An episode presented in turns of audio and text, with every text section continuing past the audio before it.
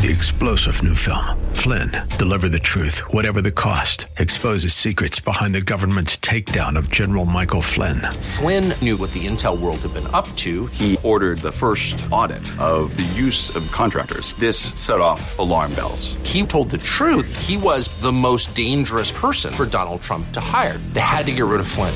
Flynn, deliver the truth, whatever the cost. Available now. Watch it today. Go to salemnow.com. Salemnow.com.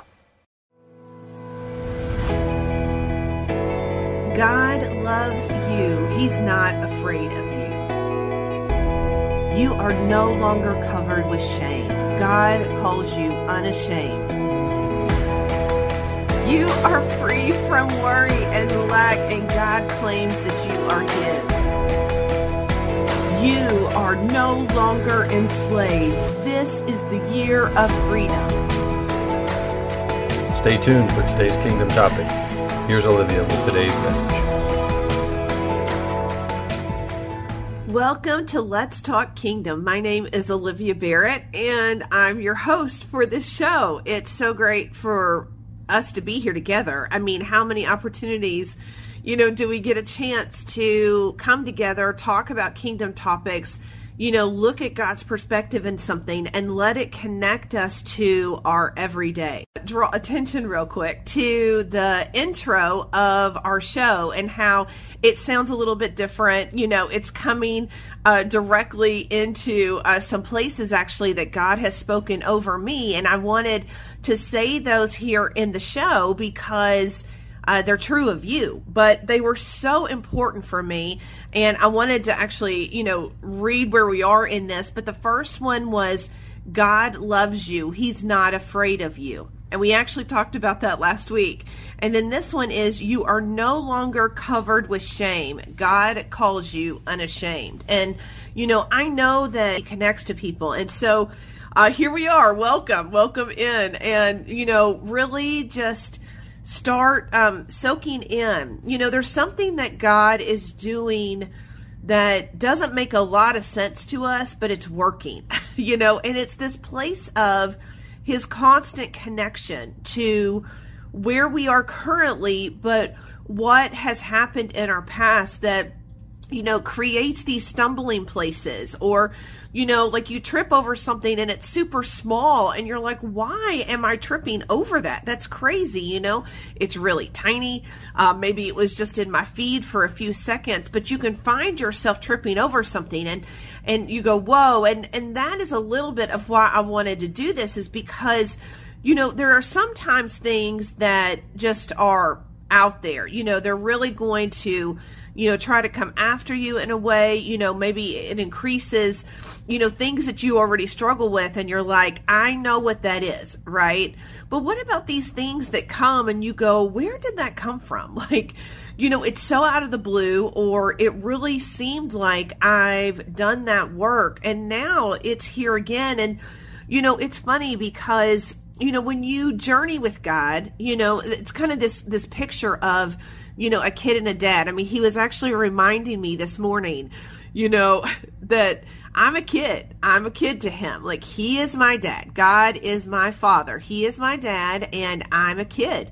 Um, no matter how old I am, you know, and he is taking me by the hand sometimes. You know, other times he's picking me up and carrying me around, you know, and and in every moment, every journey with him, it should be a place of you know, seeing who he is in that, you know, seeing like how he's caring for me or how he's, you know, gone ahead of me in something or, you know, how he's ministering to me while I'm going through it. It's interesting how, you know, our perception of God the Father sometimes you know, changes based off of maybe our mood or a movie we've seen or our own, you know, lives, like our, our own families. And you know, that's one thing about uh, this show that I love is that we're looking at God's perspective for what it is. Like we're looking at, you know, what He says or what He's doing or or something that He wants to make clear, because He really is a good Father. Like He really is, you know, someone who is caring for us in the middle of our journey, the walk that we're taking. You know, sometimes it's a sprint, other times it's like, oh my gosh, I'm walking so slow, you know? And he knows all that. Like, he knows why we're walking slow or why we're really going fast in something. And um, it's just that beautiful picture of him being on a journey with us. And so I just want to start off here really with a prayer because, you know, I'm aware that when you speak of something like shame, um, like you may even feel it in yourself, you know, like what response you have to that word or even how it's bringing up something in your life right now. And so let me pray for us. God, thank you for um, choosing us like you choose us and you love us every day. Like I think about the choice that you make over and over to be in messes with me, to be in details with me, to, you know, help me uh, spend time with you when all I want to do is look away, you know, and and that's what shame does. And God, I just I pray over this broadcast today, like this place in me and this place over the listeners that you know we would be people that recognize your voice we would be people that recognize your hand of protection and how strong it is. You know, the fact that you look with us with eyes of love and care and compassion and mercy. Um, and so, God, I, I speak that over our listeners today that this would be a time of mercy. This would be a time of being known and like having joy because of that. Um, and we speak against hiding. Like we speak against the very thing that draws us away from the journey with you that you love having with us. And so, God, bless us today. Bless our ears. Bless our mind. Bless our heart. And bless our body. Like for any memories that come or anything that you want to do here, we really ask that it would be covered under your protection and grace. In Jesus' name, amen. Okay, guys. So, you know what it means that we are talking today about a topic um, that you typically don't have a lot of conversations about. Um, I know that when I've been in this place with other people, you know, whether it's been in a small group setting or maybe it was just me sitting and listening to someone talk about this topic, um, all I could do sometimes was just maybe write notes and not look up or you know distract myself with something else. Because you know shame is something that does it's not inclusive. You know you don't you don't experience shame and then all of a sudden you're like all right i belong you know? Shame is actually something that isolates. You know it it creates this hidden place in us where we want to hide our face. We want to um, hide our conversation. We don't want to admit something that we've done. And, you know, I was reading about shame and just even the effects of it, but it causes pain, you know, and it's really the picture of, I am feeling the pain of a wrong choice, or I'm feeling the pain of a mistake. And the shame that comes over me is something that wants to hide me you know like i don't need to be in conversation with anybody about this. Like i feel horrible enough right? And in in our perception of our mistake we actually think that by bringing it up there's going to be more pain. And so as a natural response we're not going to do it. Like you know we don't naturally bring this up. But of course you know we've talked about this before and how funny god is. But you know he's counterintuitive to how we normally would do something. I mean you know, we think that um, God would do something maybe the way that I would. Well, it's not true. It's like him having to show me how he would respond, you know, as a good father to his kid that really messed up. And so, you know, it's that moment of recognizing, okay, um, I actually can be seen in this moment and talk to God about it instead of hiding and letting it build up inside of me. Okay, so now I know that uh, when I say all that, you know, you're kind of going right. I mean, that is the the logical conversation around shame and getting out of it. Uh, but I wanted to give you an example, and you know, guys, you pray for me while I give you this example too, right? But you know, I wanted to just share uh, my journey in acknowledging just how shameful I was and then what God did for me. But um, I actually didn't like fully come into Christianity until I was 30 years old. And that gave me a lot of time to make a lot of mistakes without Jesus. like, that meant that, you know, I was going through childhood growing up, you know, um, and a lot of that was, you know, I wanted to be good. I wanted to please my family. I wanted to do things the right way. Uh, but wow, that really took a lot of effort, and uh, I didn't do it well, you know. But I tried. I mean, I really tried, and it it was okay sometimes. You know, there were a lot of times it it was successful. Other times, um, it didn't work. I was just really um, a good kid, but it was just really challenging internally. Um, but then, you know, going into middle school, that was a lot of fun for me, but my mom said I was in trouble all the time. Um, you know, I don't remember um, how much strain I think it was on her.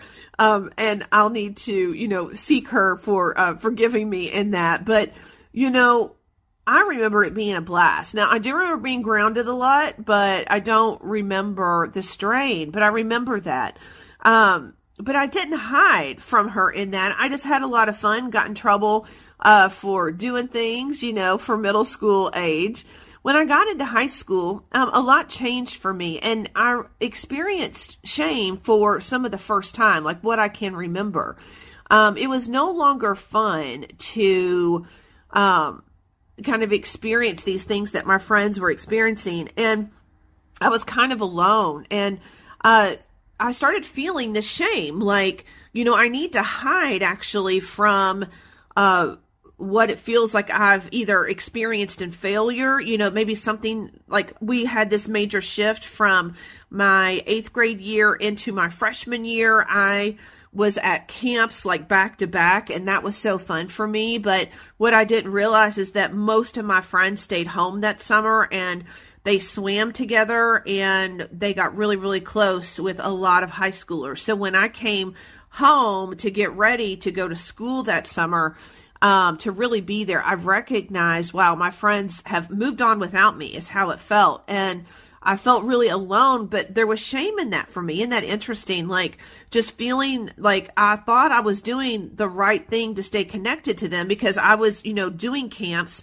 um, that made sense to me. They were so much fun, but they were without them. And when I came home, I was alone. Um, there was shame there, but that was some of the first moments of, of feeling that kind of pain in my life, you know, where I would hide from them and not not pursue them anymore. Like i just didn't get closer to them um even though i could have you know? And so that was kind of some of those first moments. But you know some of the biggest shame um, that came after that were uh, things I did get in trouble for, but it was these choices of going to parties and it was uh, choices to be with, um, you know, have certain guys as boyfriends. And um, how I was treated in some of that. And, you know, I won't be able to go into a lot of personal detail. You know, maybe if we're one on one one day, we can, you know, talk through any questions that you have. But, you know, there was, um, just real neglect it felt like in my life around these things you know around you know wanting to uh, be connected to how high school was going and and different people and their groups and and how fun it was uh, but then, you know, there was a lot of shame in my choices. I would have a lot of fun in the moment, but then when I would leave that party or leave that friend or leave that boyfriend um, to go home or to go do something else, I just would feel this shame on me. Like I had made mistakes and how could I bring this up now? You know, how could I have a conversation about this? You know, um, does anybody really want to know? I don't know if they do. And I would carry this around and it was so heavy. You know, I would hide. I think it even changed probably how I could look at people in the eye. You know, it started changing, you know, how close I felt uh, to my family at the time. And, you know, there was so much confusion inside of my heart and inside of my mind about, you know, who God was for me. It, uh, that was like the last person I wanted to talk to, you know, was God. I mean, I thought for sure he would uh, be against me and, you know, shame me even more, you know, and of course that was um, a perception that I had of what God would do if I actually came to Him with just the mistakes and the baggage and, you know, these bad choices that I kept making. And, you know, I remember, um, letting it just kind of pile on me, but I wasn't having conversations with people. And, you know, it's so interesting, you know, I don't know if people asked me questions, you know, or wanted to help, you know, they could notice something different about me or whatever. And I just didn't have responses to them. But I don't remember having conversations with anyone. Like people saying, you know, hey, how are things really going? You know, how is it, how are you doing right now? And, um, I think my family were probably asking me those questions, but there were some things that I just couldn't tell them. You know, so even if those questions were being asked, I just could not be fully honest.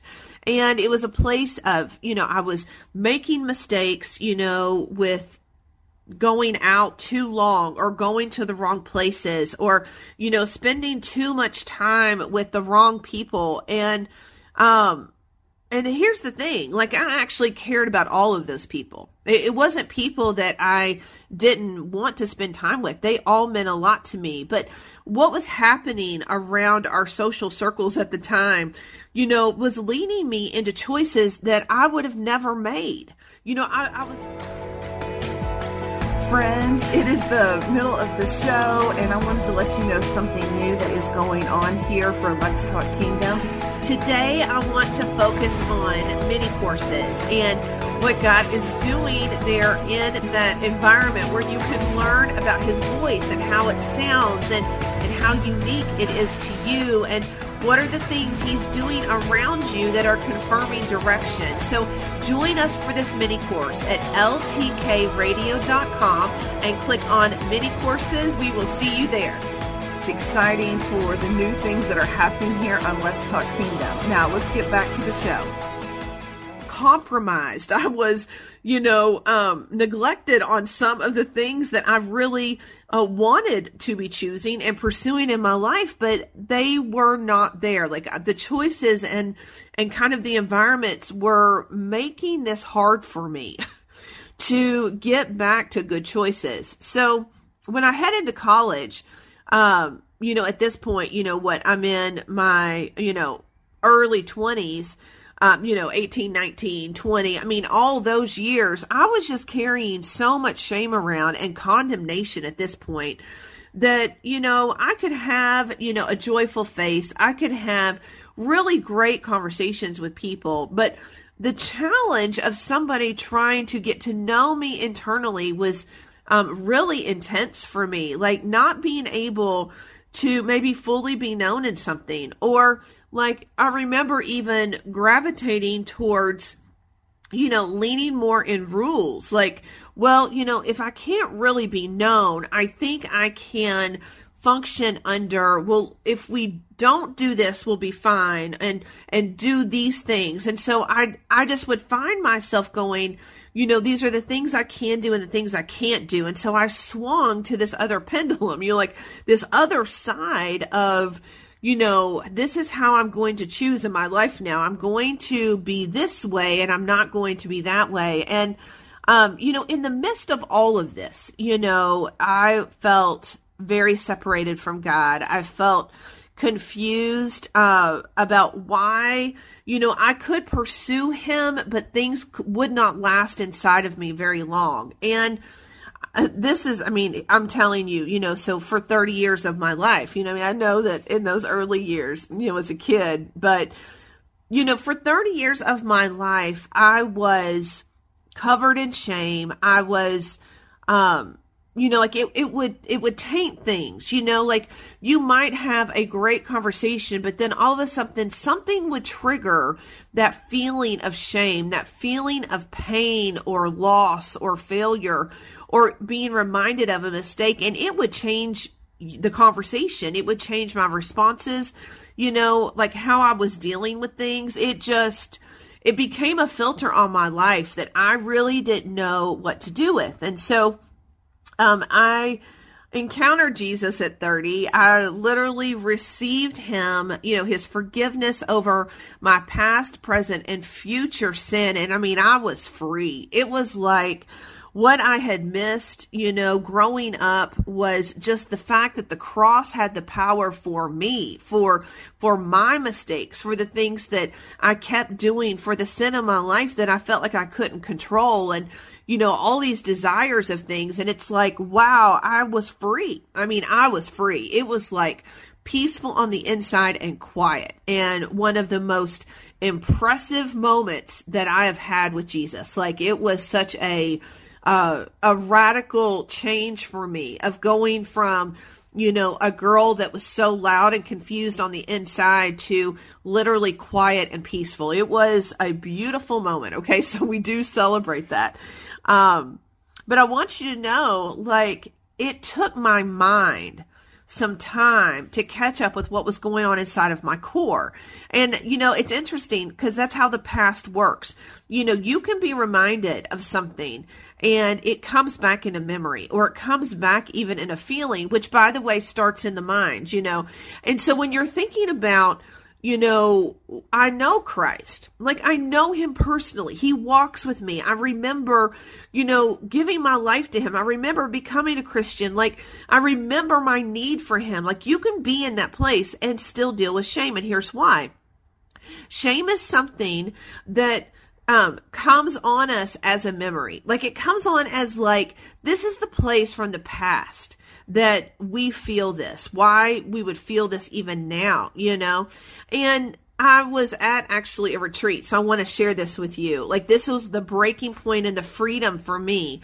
So, I was at a retreat, and um, it's so fun. Like, if you've been around people who just believe that, you know, God's hand is not random, you know, that He actually does things on purpose. Um, they're really fun to be around. And at this retreat, um, there was actually uh, a word that was written on these rocks. And it was really impressive. You know, people had prayed over these rocks, which doesn't that sound so funny? And they had prayed over particular words that they had put in a list. And so then they started writing these words on these rocks and then they put them in a pile. And I mean, it would feel random, right? It would feel random to, uh, see these rocks and see random words on there and then just know that you were supposed to go pick one up. Well, at this retreat, you know, I was just anticipating a real encounter with God, like something that would shift me forever kind of moment. And, um, and so we, it was time for us to go pick up a rock. And I was like, wow, okay, so we're going to go pick up a rock.